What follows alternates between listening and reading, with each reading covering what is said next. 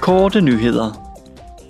Under sidste uges plenarforsamling insisterede Europaparlamentet på, at Europakommissionen og rådet skal indefryse finansielle midler til Ungarn. Ifølge parlamentet overholder landet stadig ikke retsstatsprincippet, og EU's medlemslande bør vedtage foranstaltninger, der beskytter unionens budget. Der er fortsat risiko for, at Ungarn misbruger EU-midler, og parlamentet mener ikke, at kommissionen bør godkende Ungarns plan under genopretnings- og resiliensfaciliteten, før landet fuldt ud har efterkommet alle henstillinger vedrørende retsstatsprincippet og rettet sig ind efter alle relevante domme fra EU-domstolen og Menneskerettighedsdomstolen. 2022-udgaven af VM i fodbold er skudt i gang i Katar og parlamentet har i den forbindelse beklaget tusindvis af migrantarbejderes død forud for turneringen og udtalt, at alle ofre for VM-forberedelserne bør kompenseres.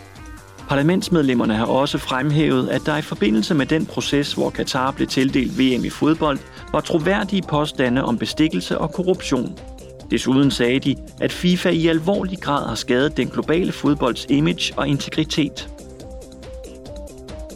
På plenarforsamlingen vedtog parlamentet tre beslutninger om respekt for menneskerettighederne i henholdsvis Afghanistan, Belarus og den demokratiske republik Kongo.